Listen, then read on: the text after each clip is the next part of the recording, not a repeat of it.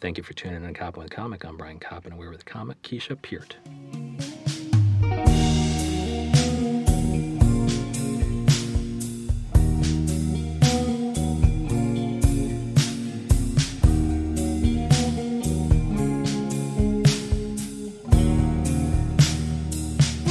Keisha Peart, how the hell are you? I'm doing great. Oh, good. How Tha- are you? Oh, thank you so much for coming in. And where can people see you do stand up comedy on stage regularly in New York City? And where can they find you online? Uh, regularly, I just jump on people's shows. So Nice. it, uh, I'm plugging myself wherever I can. So right now, Good. you can't see me anywhere. but you can follow me on Instagram at Keisha Peart, K I S H A P E A R T. And I always plug my shows there. Oh, good. So that when people just start booking like crazy again, when the current circumstances have They can changed, find me there. they will find all your current show dates there. There and also KeishaPeart.com as Oh, well. good. Yeah, she has her own Mm-hmm. website, and it looks like um, y- you're you're just also an actor too. So you're not just a co- comedian. You are well, you were a musician too. I was a So musician, you're but a I'm triple triple threat. Triple threat. I'm primarily an actor who started stand up as Okay. doing a thing that terrified me, Wow. and it didn't suck really bad. So here I am, still Wow. doing it. That is so cool. And so, why? What? What did you think? I mean, it, it terrified you for a reason. What Mm-hmm. was that reason? But also, why is it not sucking as much as you thought it would? So I was teetering on the idea of trying stand up, and I wasn't sure if I wanted to do it because stand up is by yourself, and on an improv team and sketch, there are people there to save you if you're having like a bad moment on stage. But I decided, you know what?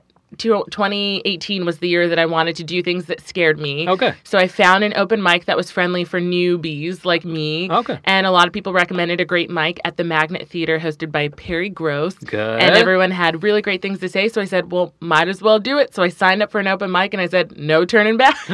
And so, was it friendly to newbies? it was very friendly to newbies. And, And, so in, I. in what way? Was it like everybody pay attention? Let's give you some compliments afterwards. So or- it's set in a classroom, which is different than your traditional bar open mic, which Ah. I loved. And it's a safe space. The it's pretty much full. Like there's 25 to 30 people in the room, Okay. and you do three to four minutes. And she has it to where you can't do anything offensive. You can't do anything that's going to offend people. So That's it's cool. meant to be where you can kind of go and try something and not feel like you're going to get heckled or Yeah. you know M- crap done and m- things yeah, like that. misogynist comedians talking Yeah. about yeah their their genitalia. Or And at something. the time that I started, she was giving feedback, which was helpful to good. me. So I went up and I asked, you know, what can I work on? And she actually said, for your first time doing stand up, that was great. I'd love to put you on a show. And I was like, what? see they just put her on show. Yeah. that's all they did. so uh, I talked about dating in New York because it's very relatable and it was a hit. And that's Wow. how that started. And I kind of found my voice and here I am And a so- little over two years later. Yeah, and so what? What you know that first time around? What were some of the things that you, you kind of noted about dating in New York, and how has that changed over time? I mean, you probably are still, ma- you know, I suppose the topic is still something you're talking about, Mm-hmm. but um, you know, how has your views on dating in New York evolved as the two years have kind of happened? So, the reason I started my main set about dating is because over the years I've gotten awful messages from guys on online dating, more specifically OKCupid. Ah. Really? Yeah. And I would get these messages and I would screenshot them because people wouldn't believe that men actually say these things. Yeah. So for the past five years, I've been saving them on my phone, and it, people are like, "You gotta write a show. Like it's so ridiculous. You gotta do something with it." Yeah. So when I was looking for inspiration for my first set, I was like, "I gotta write something and read these messages as part of my set." Oh, that's great. And that's what started. And people hear it and they're like, "Are those real?" And I show them like, "Yep, this is a real message from a real guy."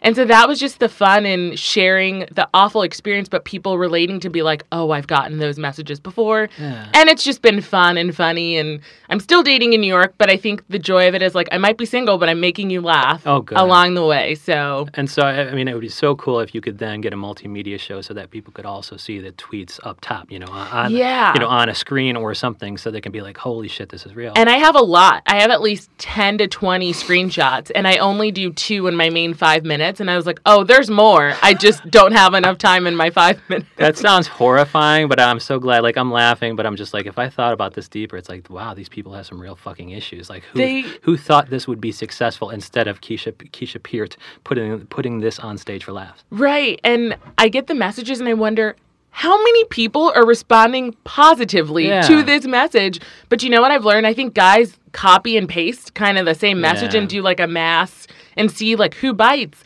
And after that message, I like told him off. I was like, "Are you freaking kidding me?" And friends are like, "Why do you even waste their time?" I was like, "Because people need to say something Yeah. because they're gonna keep doing it and getting away with bad behavior." But you would think if you'd copy and paste your message for tons of women, you would kind of scrub it down so it's not as horrifying. Yeah, Because these but- are like comical things, like like what you know, what are the types of things that they're saying? I don't want to step on any jokes, but just- Um, are they are they just being a little bit too forward? Like, oh, girl, I want to do X, Y, and Z. One of them, the main message I talk about, so he was like, Oh, I have this date idea I want to take you on. And I was like, Okay. And it started out great. It was like, You know, I want to take you to the movie, like a normal date idea. And I was like, All right. And then 180, he's like, Sexually, I want to, you know, I don't know if we're allowed to say Oh, please vulgar do. things. He's like, Sexually, I want to eat you out and eat your ass. And Yes. like, instead of walking up three flights of sta stairs, you can pee in my mouth. It was like whole, and I'm just like, is this real? What do the stairs have to do with anything? I yeah. love that. And then it turns and he's like, emotionally, I'll give you advice, and I'm like, what? That's not emotional. It's Wow. not. It was wild. That That is is so cool. So now I'm making people laugh, and it's been fun. So And I, and I guess is there um, even if you I don't get in a committed committed exclusive relationship, Mm-hmm. uh, you probably still have an incentive to stay on these sites Ye- just for the material. Just for the material, yeah. So I think, you know, I am dating right now. No one in particular, I'm like dating kind of around. But I think uh, when I do get into that relationship, I'm still going to do the set because it's still funny. Um, but I don't want to date with the purpose of getting material because I do have guys on messages who they, it says I do stand up, and some of them are like, oh, are you only dating for material? And I'm not, but sometimes material comes out of the interactions. yeah. Um, so I'd have to find a balance because I don't want to date purposely to find material, but sometimes the interactions you have it's just too good to not put into a set. So. Yeah, yeah, I think the middle step is listing and see what you know hilarious messages you get. I mean, I don't recommend actually going out with any. of these Yeah, yeah, people. yeah, but just conversing to see. But yeah, Yeah. so it's been a fun journey, and here I am still talking about dating. And And it's a long way from your earlier life where you were a, just a band fucking geek. I was such a love band it. geek. Explain band geeks or band nerds. Like I've dated a couple of them. They have such an insular, you know, a little community, like an incestuous community where they all date each other, and I just love it because they're just big dorks. yeah, so I started as an instrumentalist in middle school. Um, so I was in band. I did chorus a little bit, but band was kind of my thing, and I did not pick my instrument. Why? My band director was like, excuse me, my band director was like, we need trombone players. And I was like, okay. And that you was had the to buy, You instrument. had to buy one then. That They're was the expensive. instrument I was stuck with was the trombone. Did you have to buy one? I did They're because you you expensive. have to buy an instrument. But like the clarinet, people get off with a couple hundred bucks. Like the sax is like thousands, and trombone, I, I would don't imagine is somewhere in the middle. I don't remember because I mean I had like a starter trombone, so I don't think it was like it wasn't like a high end uh, Yeah. uh, trigger trombone or anything. But he was like, "We need trombone players," and that end of story. I didn't even have an option, so I was like, "All right, well, I guess I'm playing the trombone." Wow. So I played in middle school, and then I got to high school, and I did marching band because I grew up in Orlando, Florida, Oh. even though I was born in New York. So in New York, I was like, "I'd never heard of marching band. What is this? It's a whole foreign thing." That's a little bit difficult, like It's- marching while you're doing it. Oh, it is. That's and- probably a little bit less dorky because you guys have a reason to be passionate because it actually it's actually very skillful. It is very skillful, and when they first teach you how to march, and then you put together with the instrument, and then you have to do both, you're just like, it's like four, and you're like, what is this?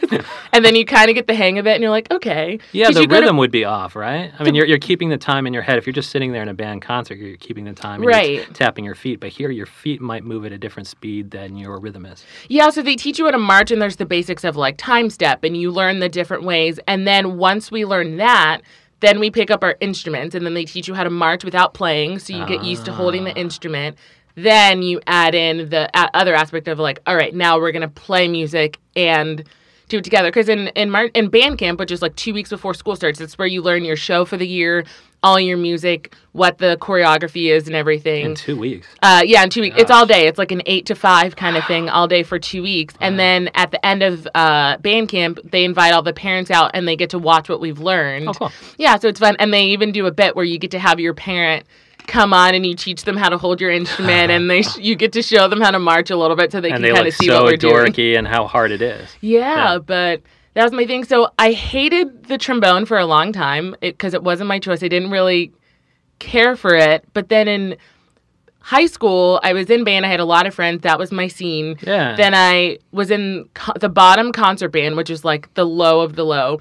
Then my sophomore year, I made the concert band, which is cool. like for upperclassmen, which is the low of the low. but in my sophomore year, I don't know, something turned around and I really found a new love for this instrument and I decided like I'm gonna freaking make the wind ensemble, which is the top Oh, concert no. band. The ambition kicked in. She's like, Ambition I actually kicked love in. the trombone. and I had a really great band director who was awesome. He was like a father figure to us. Like I love him. He was very instrumental in my life. And I prac- Instrumental in your life. instrumental. Nice pun there. and I practiced my butt off, and I went from the bottom concert band to the top wind ensemble, and I beat out a bunch of these guys, and I was Aw, like, in your yeah. face, and I know they were pissed. And was that kind of were they the picture in your head of people that you wanted to be, and that's why you worked so hard? You're like, uh, I mean, I really want to make this, but the side benefit is I'm going to see the look on their face. Yeah, I think because there were a few guys who I for sure thought were going to beat me out because they were like they were in it before I was. Like from freshman year, they were like in it. They were in the top, you know, underclassmen band. But I was like, you know what? I'm determined to do this, and I wanted to see it for myself. So I practiced all my scales. I practiced everything, and then to see that I beat out a bunch of the guys, and then they were stuck in symphonic band was like a satisfying feeling. Ah, symphonic band. So yeah, you have concert band, band, which is like the bottom, and then symphonic band is like the next level, and then wind ensemble is like the best of the best players. Yes, yes, it is. And, And Keisha Peart is there. I and was those chumps there. are in symphonic. Yeah, and there was only, I mean, in each section, I think there was only four or five. So in the wind ensemble, I had beat out. I mean, I wasn't first chair my my junior year, but I made it in, and I was maybe like third or fourth chair. And I went to a large high school. We were a 450 piece marching band. Oh my so we were a lord! large, very large high school. And so, I mean, wha- I suppose in such a large high school, was it nice to have a community like the band to kind of interact with, with friends and boyfriends, etc., Oh. or significant others? Yeah, I mean, I didn't have a significant other in high school because I was very awkward. like, was not part of that life. Do you But think most of the band people are awkward? oh, all yes, band kids are awkward, and all the band kids date each other. And it's there's actually um, I have friends who all met in band, and they're all married with kids. So like it did. There were people who found their people, and now are still together. So I think that's really cool. I And have a that's why fri- you're dating in New York City That's because why you I'm didn't stick dating. with the band people. I didn't stick with the band people. You could have been just married in Florida or whatever. I could have, but I'm glad I'm not in Florida because there's nothing to do there anymore. yeah, I guess you're from New York anyway. I was born, yeah. I moved when I was seven, so I grew spent most of my time in Florida. But Do you still have jokes about Florida? I do, I do a bit in my newer set about uh, growing up being the token black person in Orlando, Florida. Is That was it a lot is of it my that life. white bread down there, Basically, yeah. or it's probably there might be some what Latino down there. There, I mean, it's getting more diverse now, but I mean, we grew up in a suburban white neighborhood, so we were one of maybe four black families. So pretty much, I was one of the few black kids in class, if I was the only. And then in band, I was there was only seven or eight girl trombone players, and I Yeah. think there were two black girl trombone players at least when I started. And I think as as the years went on, we had more people come in, but So you're like a trombone trailblazer. trombone trailblazer yeah but i fell in love with it and i wanted to study music because i seeing that community and seeing my band director and how he made such an impact on us i've loved music i mean i was my senior year i was in wind ensemble top jazz band orchestra we started in orchestra so i learned how to play the viola i was terrible but i was in it and i listened my music was like classical i listened to jazz all day i was in it to win it and i went to one semester of music theory and I was like, this is really hard. Yeah. And it was kind of over my head. And so I was kind of on the fence of like, do I really want to do this? Am I dedicated enough? Because I wasn't practicing like I should be. You're gonna get lapped and put in symphonic. Let me tell you. yeah. And I was on scholarship in college for music as well. So I was I was Wow. really in it. And I was on With scholarship- trombone. For trombone. I was first chair. I beat out some people. It was pretty great. I think they picked trombone just knowing that you would just go to music on a mu- They you go to a knew. music scholarship. Yeah. yeah. So it was And so, the- do you? I mean, do you put any of this kind of dedication that got you all the way to the Wind Ensemble? Do you do you put that into stand-up comedy that now that you found it, or do you put it into acting? Or I would say I'm putting it more into acting because the big goal is I'd love to be a working actor. Big goal is series regular on an ensemble TV show. but I started comedy because a something to scare that terrified me, but I Yeah. started watching more sitcoms and I started noticing, oh wow, they're casting a lot of comedians in these roles. yeah, And I thought maybe that's a different route in, or it's still a helpful skill to have because if you can do stand up, not everyone can do it well. Yeah. But if you can do it well, I think it's a very helpful skill to have, especially if you do a lot of comedy. So that was kind of my driving force of starting stand up, and then it's just been fun. But I don't go to as many open mics as I should. Okay. You're going to get lapped. You're going to be put in symphonic band. I know, I know. Because really, if you want to pursue stand up comedy, you need to be going to those open mics like six, seven nights a week. Yeah. And I waitress a couple nights a week. So that already takes out a few nights that I could go. And I was like, I want to be an actor more than a comedian. And so you're also auditioning and things yeah, like that. auditioning and things like that. But I'm still doing more of it now. So I'm kind of just seeing, I'm leaving the door open to where stand up can take me. Okay. So And then you can find the hilarity online. You can find her show days where they just put her on shows. there, you guys are going to put me on a show. It's going to be great. Put her on a show. She can act. She can play the trombone. I will play the trombone on a show if you like. I do have my trombone here in Florida, actually, or Florida, You got New York. You got you I got to bring it out. That is hilarious.